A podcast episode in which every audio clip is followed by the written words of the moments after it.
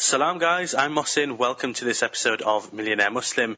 Before we get into this episode, we just wanted to spend a few seconds telling you about Islamic Finance Guru, or IFG for short. Mohsin and I co-founded IFG in 2015 because we couldn't find content about personal finance and Islamic finance for Muslims like you and I. Nowadays, alhamdulillah, we reach an audience of hundreds of thousands and our goal is to keep providing great content to help you guys. So if you're looking for halal investments and Islamic mortgages or startup funding, check us out at IslamicFinanceGuru.com. And if you want to get in touch with us directly, you can get me on Mohsin at IslamicFinanceGuru.com and you can get Ibrahim on Ibrahim at IslamicFinanceGuru.com. Enjoy the episode. Looking for a different approach to money? Meet Gatehouse Bank, a Sharia compliant UK bank built for the modern world.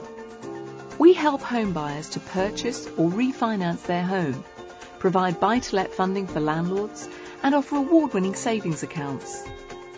Wherever you're going, get there a different way. Get there with Gatehouse. To find out more, visit gatehousebank.com.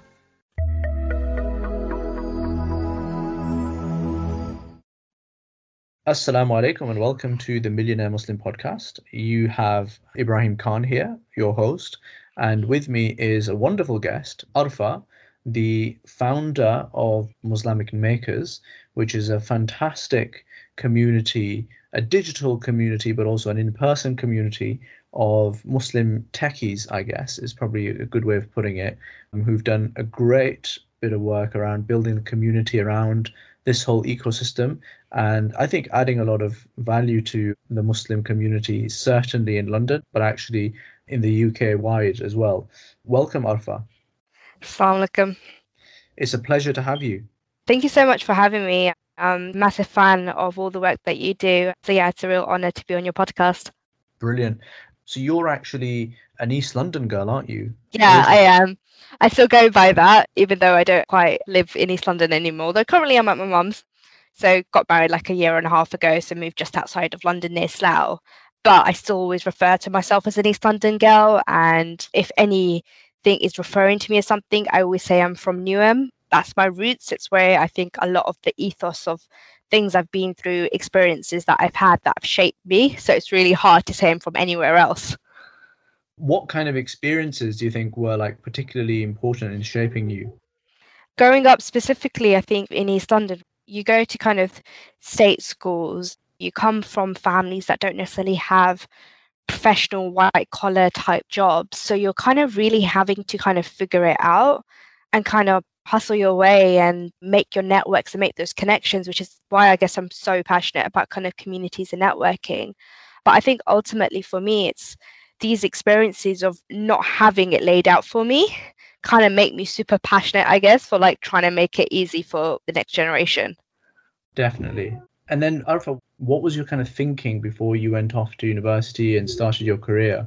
What was the kind of driving force, I guess, for your decision making at that point? Yeah, so it's quite funny actually. I guess my life used to be very like school home school home and then i started to dabble in like extracurricular activities things like school council youth groups. Honestly they were like my muslim asian girl way of getting outside the house and having a bit of a life. And so i used to get involved in like these community projects just to kind of i guess get out the area a bit right and see stuff obviously in Newham, we obviously have the Olympics. So I got involved in a lot of kind of legacy work around the community. How do we make sure that the community is involved with what's being developed in Stratford? So those kind of random experiences, I think just kind of one really built my confidence to actually start building out networks. And then I think when it also just came to doing university, I mean, looking back, it's kind of funny, but I always wanted to be that like stereotype breaker, right? I don't want to go and do the usual career that everyone does, the lawyers, the bankers. I want you to do something different. And I think back then I was like, oh, I'm going to do interior design or I'm going to end up working in TV or media. But obviously, life had a whole different set of plans for me. But yeah, I think I just always had this mentality of just trying to like break the norm. Amazing. Over the kind of last five, ten years, there have been more role models, particularly for Muslim women, coming into this kind of space. But do you think that more needs to be done? And if so, how do we do that? Yes, it's an interesting question. So I guess with Muslamic Maker specifically, it definitely was born out of that frustrating need of not seeing ourselves represented back in the industries we worked in. And I think role models, honestly, is one of the most important things. I think growing up, I would come across people with Muslim names or happen to be from a Muslim background, but they wouldn't really fall under the practicing bracket. So that used to always be a bit of a jarring experience because sometimes I'd come across really successful people, but they're not necessarily practicing, etc. And then you would always question yourself a bit because you'll be like, oh, does that mean I can't stick to my values or aspire yeah. to be a certain way? And that I remember growing up used to really frustrate me because as a Muslim woman, you have to look at the bigger picture, right? At some point, you might get married, you'll have a husband, you'll have children, all that stuff. And then you think about your career, obviously, in parallel to that, you think about, okay, having a supportive husband, spouses, and stuff, and you just don't see it around you because you don't see it around you, I think it's frustrating trying to figure that out. I think now I would definitely say five years kind of on and make us turns five next March. I definitely see more of that. I definitely see now more people in these industries where we didn't find our people. We see them in the media, we see them in creativity fields, we see them in tech, and they're actually practicing brothers and sisters. So I think there's definitely much more hope now for the next generation to see themselves represented not just by, oh, this person has a Muslim name, but to see themselves actually back fully in the sense that this person prays. They don't give up their values and they're successful in this world, but also obviously aspiring for the next as well.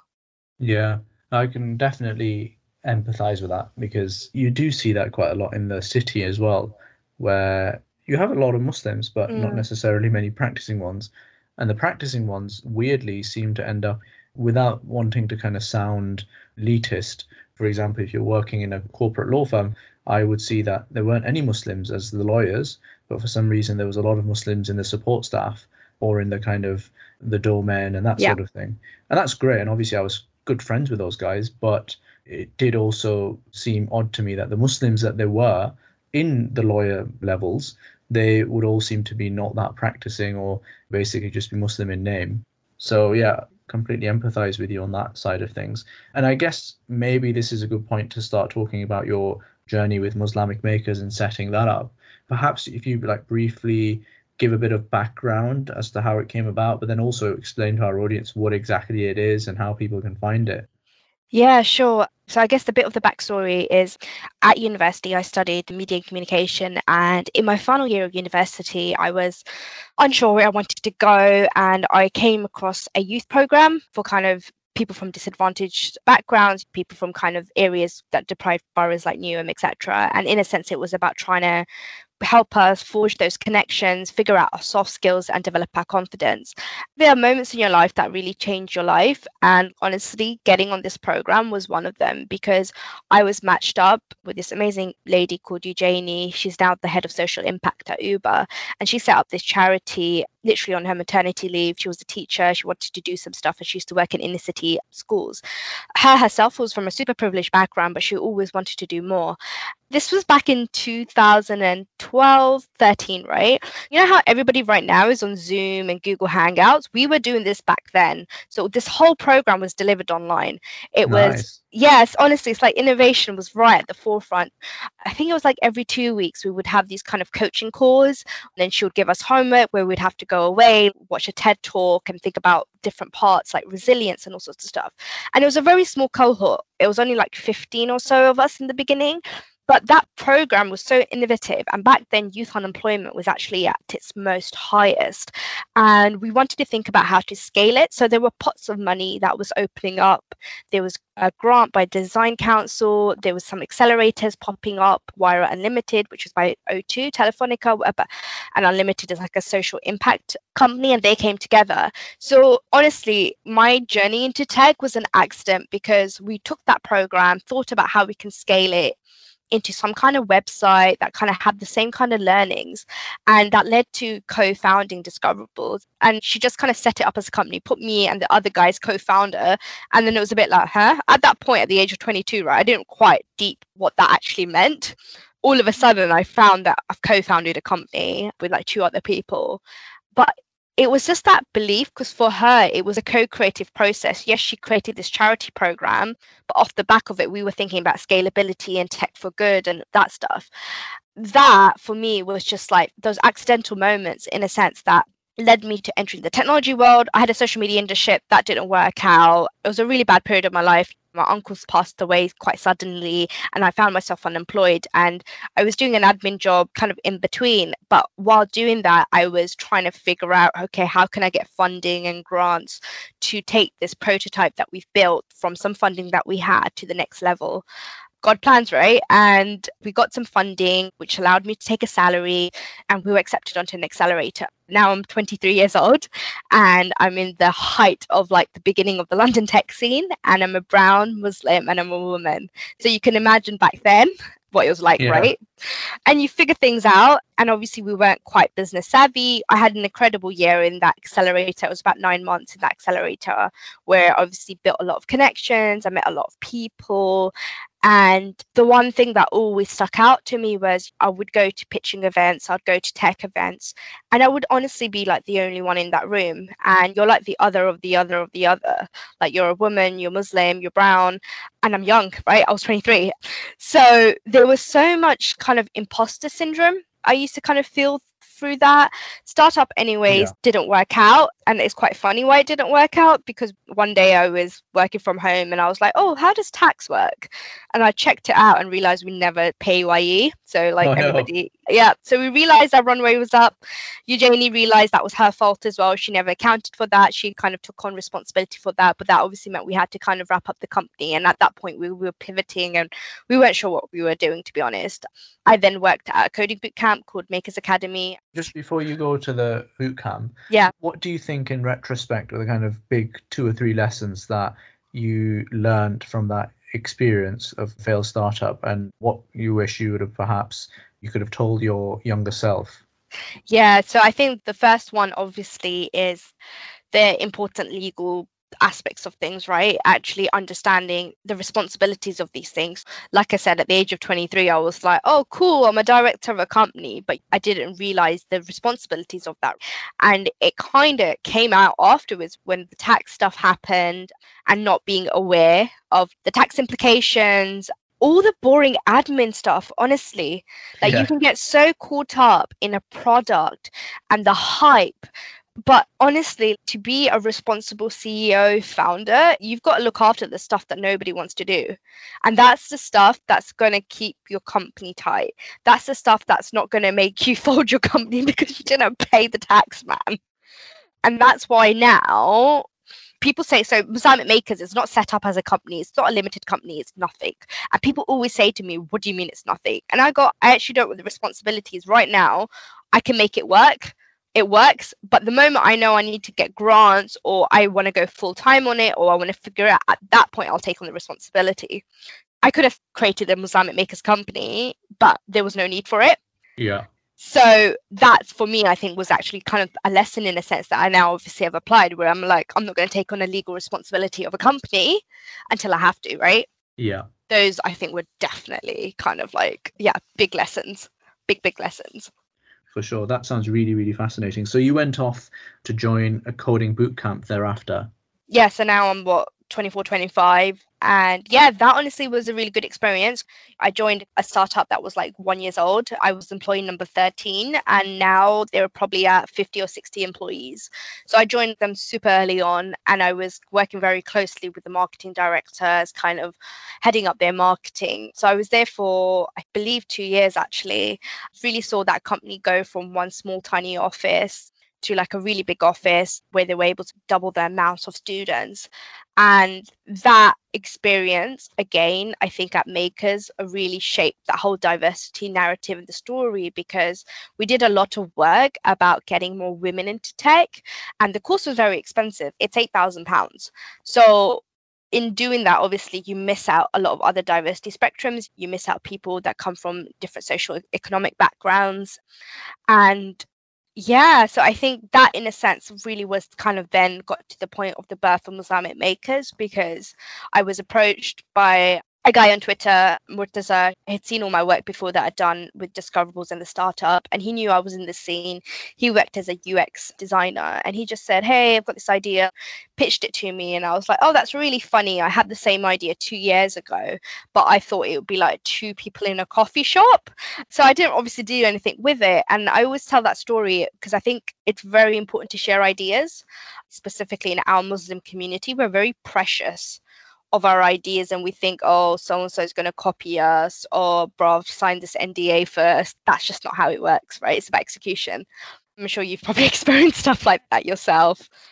So yeah, yeah, exactly, right. But yeah, so anyway, sharing that idea obviously birthed the community. I worked at Makers at the time. I had access to a venue space. I literally, I think like two weekends before met a Muslim tech entrepreneur who had been through an accelerator, who was doing some raising and funding. And I was like, great, I have a speaker. Let's just do an event and see. And 50 people, mashallah, turned up. We advertised it on all the kind of the usual Muslim professional networks, the meetup scene, etc. 50 people turned up, got super positive feedback. And me and Murtaza were like, oh, wow, we're actually onto something. And consistency, honestly, is so important when it comes to things like this. And especially in our first year or two, we nearly did an event like every two months all sorts of events in conversations with entrepreneurs, tech for good, diversity in fintech, and tech companies were starting to listen in the sense where they were offering us free venue spaces, they were sponsoring our food and drinks, So our events were completely obviously held free for the community.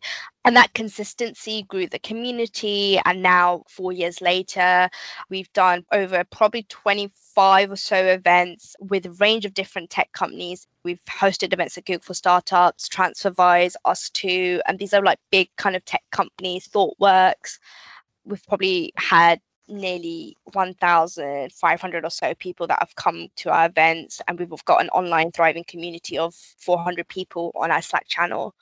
So yeah, MM's been a, honestly a very beautiful journey. It's been full of a lot of barakah for me. I've met a lot of friends through it, a lot of amazing, incredible people that kind of honestly led to Muslamic Makers. And in a nutshell, Muslamic Makers is a community of Muslim change makers working in and around the technology scene. Started here in London, but we do have people across the UK and even across the world in our Slack community. It's amazing. Honestly, couldn't recommend you guys more to anyone who's looking to get into the tech world or the startup scene and what have you. Arafat, I wanted to ask you two questions that I think you'll be uniquely placed to answer.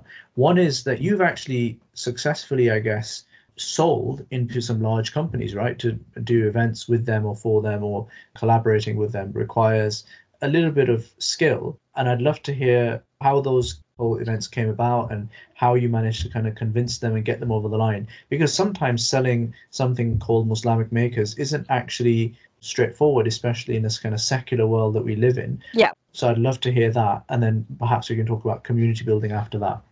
Yeah, sure. I think it's interesting what you're saying. So I would love to say and be like, oh, it was a hard sell and I had to think it. But honestly, it was easy. And I'll tell you why it was easy personal brand. And I mean this in the nicest of ways, like a non arrogant way. I guess because of a lot of the work I do, I have quite a personable brand. And when I obviously was working at Makers Academy, I had met a lot of companies through them as well. And the one thing was that when you hosted an event at one place, then their competition would get in touch. So I remember we held an event at TransferWise and then WorldRemit got in touch. So honestly, a lot of the time we've had like these requests, they've all been inbound requests. I have never really actively gone out of my way to like find a partnership. They're just people that have read about us, heard about us, big companies that are looking to obviously diversify their pipeline. And I always used to say, especially in that first, second year, obviously there's still a bit of negotiation and you're trying to get them over the line but my biggest sell was to them i go look we're going to bring a whole bunch of people like so many people from different backgrounds from a muslim background into your workplace. You've never probably had that many amount of people in your workplace. And for them that was the thing because I always used to call it a bit of like a field trip of the London tech scene for the Muslim community because each event was always like a different company and then all of a sudden people were exposed the tech industry obviously has a lot of bad press, but personally, with my dealings with Muslamic makers and trying to do these events in their places. It's honestly been very kind of open arm responses. They want to help, they want to support, they know we're doing it for our community, and they want to see how they can use their power and privilege to help us. A lot of people shy away, and a lot of people will be like, Why is it called Muslamic Makers? And we did a CV event recently, and people were asking about, oh, do you hide things like any Muslim projects you've been involved with in your CV? And my first thing, no, like don't ever shy away from stuff like that. And people really respect it. Having your values to your core. And when we've had companies ask to collaborate with us, we've been very like, okay, we want no alcohol. We need a prayer space in the corner because, hey, it's going to be Maghrib or Asr time or whatever we've been very thorough in the sense like these are kind of our core principles and if you're going to collaborate with us these are the rules. Like i said most of the time they're like yep that's fine. You hold the power because they're struggling on this whole diversity inclusion thing so yeah it's definitely more easier and i think obviously over time you build those relationships. I remember we hosted a hackathon and i needed to actually this time around secure money sponsorship because a lot of the time the sponsorship was in events and food. But this time now i actually needed money to cover the food for the weekend and pay like a videographer and photographer. And i was just going to approach our previous sponsors and just split it up by 500 pounds and then i reached out to ada ventures diversity VC, and they just turned around and were like, "Here you go. Actually, you know what? Here's a sponsorship of two grand for the weekend." It was more easy than I thought it was. so I think good relationships and keeping those relationships alive and taking it on personally as well, adding those people onto LinkedIn later or following them on Twitter, those little things always bring you up in the front of people's minds. So when those opportunities present themselves, those people reach out to you.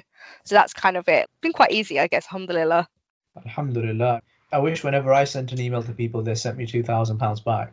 That must be some epic email writing skills that you have. Arfa, you're a serial community builder. How should one go about doing that? And what is a community even? What is a community?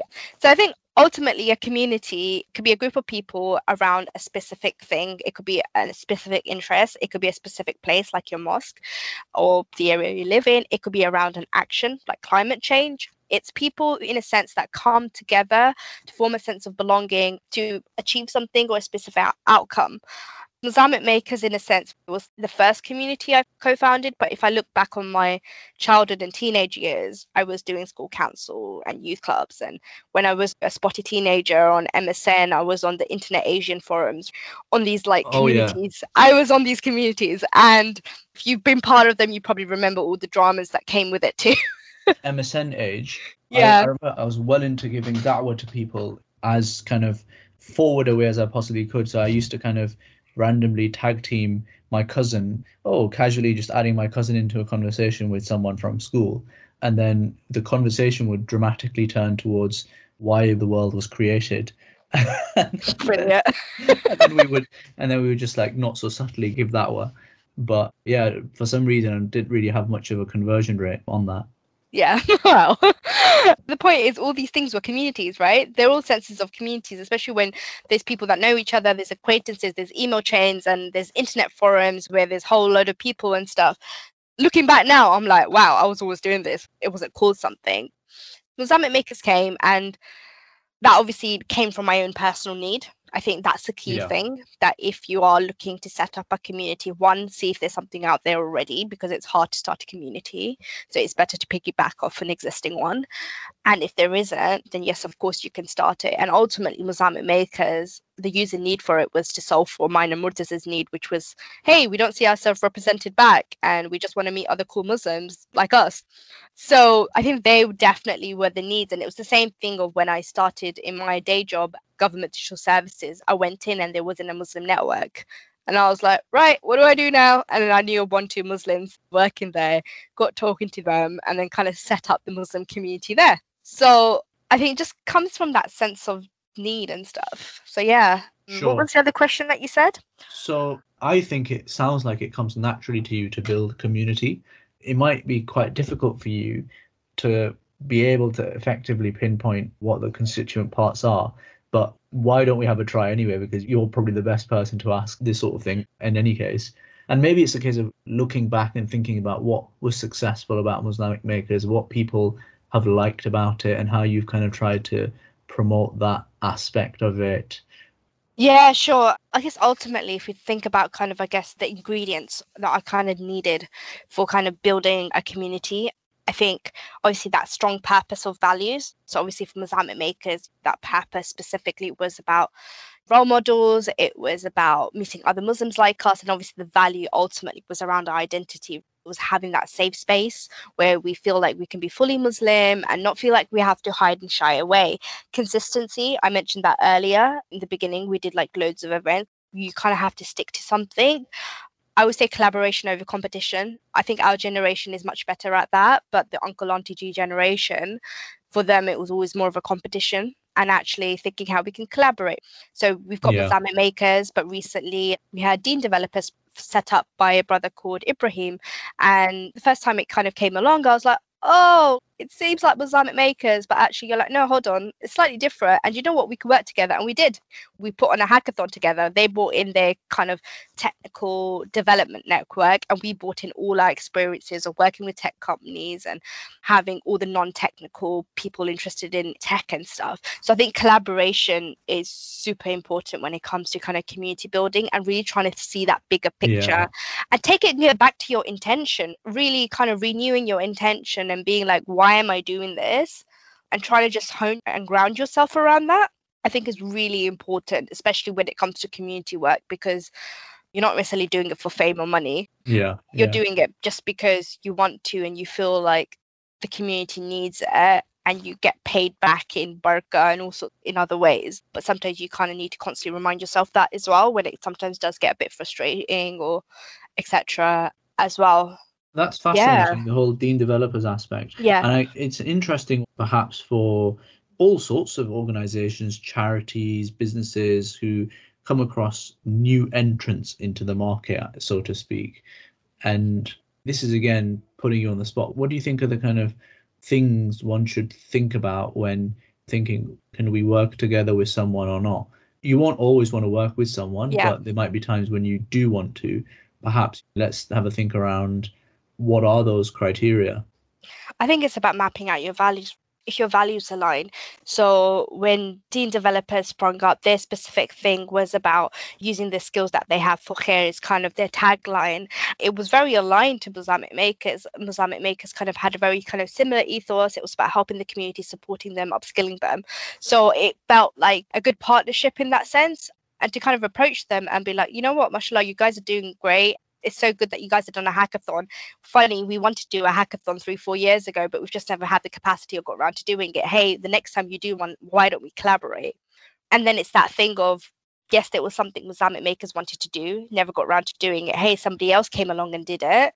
But next time, why don't we collaborate on it? Because we've got some ideas too, and we feel like we can add value.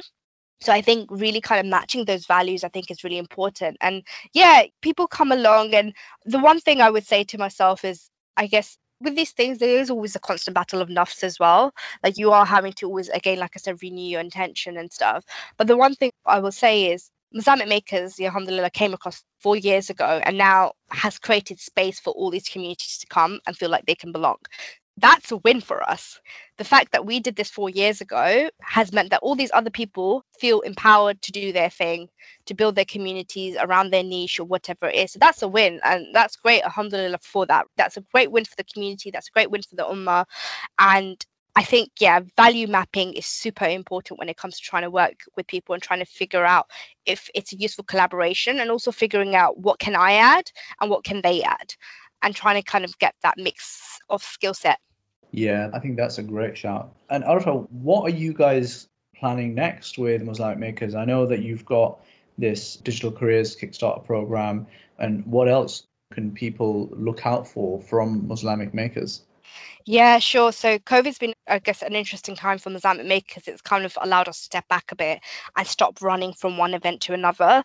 It's kind of allowed us to think about the bigger picture. And for me, I feel like the last four years we've built this amazing community of professionals, and actually these people are like now ready to give back. So a lot of the things I think that we're now creating, and especially this year, has been really focused around the upskilling aspect. So we've got two things on there right now. So the Digital Careers Kickstarter Kickstarter program closes on the Sunday the 31st, so it might be a bit too late by the time this podcast goes out. However, it is a pilot, so we hope to do it in the future. That simply comes out from the fact that, especially during COVID, people have been made redundant, they've lost their jobs, the university students who have lost their placements, internships, all sorts of things have been happening. So our community has been impacted in obviously kind of a financial aspect, but also from the whole kind of illness aspects, all that stuff's been happening. With the Kickstarter program, from all my experience of doing Muslamic makers, working in the scene, the thing that I've realized it's we don't know what's out there. The jobs of today didn't exist yesterday.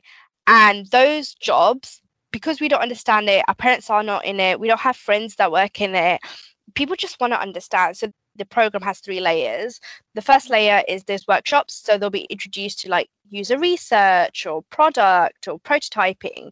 There's a second layer, which is we have a few tasks set by businesses so they can practice the thing. And the third layer is they're matched with a coach who they meet with another participant twice a month because I feel like that confidence building is a real important thing that often is missed in our community. And building that confidence and learning to sell yourself and really understanding and reflecting on your learning is are really super important things. This program is four months. It could have easily been delivered over a weekend, but then it wouldn't have had all that development and that soft skill stuff. So yeah, I'm really looking forward to the pilot kicking off. We've had a good amount of coaches apply, so I've kind of upped the number from 25 to 35 people. I've kept it open in terms of the types of people I'm getting. I'm getting various demographics, students, single moms, people at different stages of their careers. Because what I'm trying to do is I'm running it as an experiment because I'm trying to understand where I can have the most impact so that the next time I run it, and I guess this comes to do with anything to do with digital or product, it's all about iteration. I'll actually then be able to know, okay, next time this is the area I want to focus on, this is what I want to do. And then also on the Muslamic Makers website, there's a tool called Find a Muslim Mentor. We have about 50 people on there. Anyone can just go onto that tool from the MuslamicMakers.com website. It's a list of people in our community who have made their calendars open through a Calendly link, and you can read their profiles and just book in a chat with them. Whatever it is that you want to learn about, or you want to learn about a specific career, there might be like somebody on there basically willing to have a chat with you. And we obviously have our SAT community. So, in terms of what's next, like I said, I think it's about the next generation for me now. Events are great, they're like the staple of what we do, they're the thing that Muslamic makers are known for. But I just know there's more we can do. It's just trying to balance that all with having a day job and a life and family and everything else that comes with it. That's the tricky part. I can imagine. I mean, I think it's a fantastic program because for us, our mission at IFG is we want to help Muslims get economically better off because it solves a host of issues. And I was just thinking about the two planks that we have. One is help Muslims with their personal finances and just really give them that content and education they need to feel confident and make the right decisions. And then the other one is helping Muslim entrepreneurs to crack on and become the next big things. But then actually, I was thinking that there's a third bit which we haven't really touched upon at all, which I think is also a massive way to move the needle for Muslims is upskilling them from an employment perspective, mm. which is why I think what you guys are doing is absolutely brilliant and really to be celebrated. And I'm interested actually if you've done a bit more thinking around this in your downtime with COVID on how we can as a community really develop this aspect of mm. becoming upskilled as employees and where you maybe think that the economy or the kind of landscape of employment is headed? Yeah, so I think that's a really interesting question. So I think the most important thing is actually there's often a kind of misunderstanding where people think everybody needs to be a coder. And I always say that's not the case. Everybody should be tech literate. So you should be able to understand the language or be kind of that in between person between a technical person or a non technical person because things are being automated. Make a joke about Asian families and lawyers, and I always say families might be pushing their kids into law and stuff, but and might not want their kid to go into tech, but then actually a lawyer's job isn't safe anymore isn't safe from automation and all sorts of other things there are lots of stuff that's happening that will make a lot of these careers that traditionally, as kind of coming from this background, people thought were safe.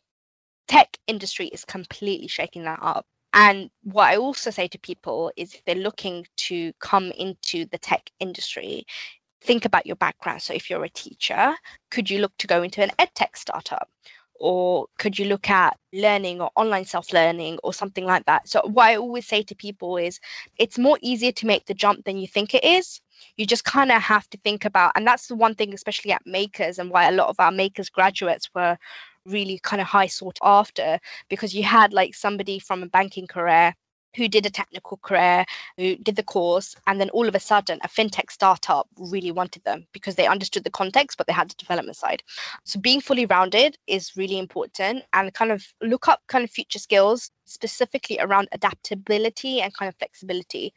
And being a constant learner i think you have to be constantly be ready. Gone are the days of being in the same job for like the next 50 years of your life. That does not happen now. You're going to have to shape shift you're going to have to change. And as a community we need to be ready for that and we need to actually educate our young people but also the older generation who might not quite get it, who might still be forcing their kids to go into careers that they think are safe.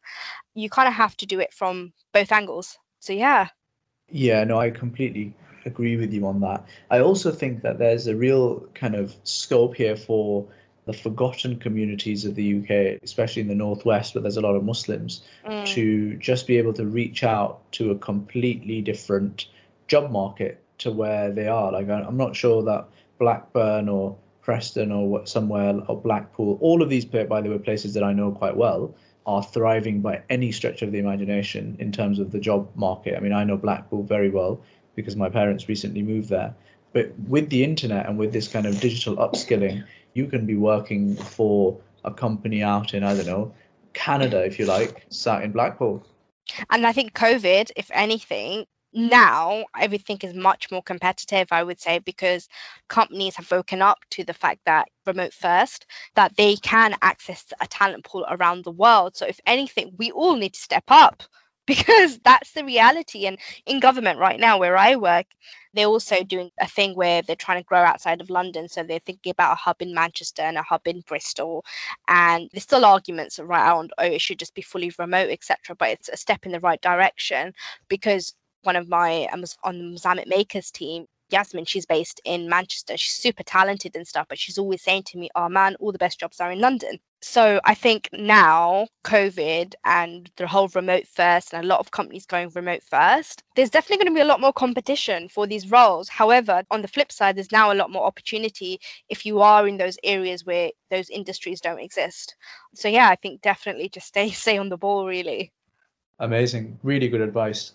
Arfa, I'm aware that we should probably not stay too long and you know make your husband upset with me or something along those lines. He's not here yet. I'm at my mom's. He's due to come in two hours though. So, but yes, we could go on forever, but I'm sure the listeners might go a bit too long.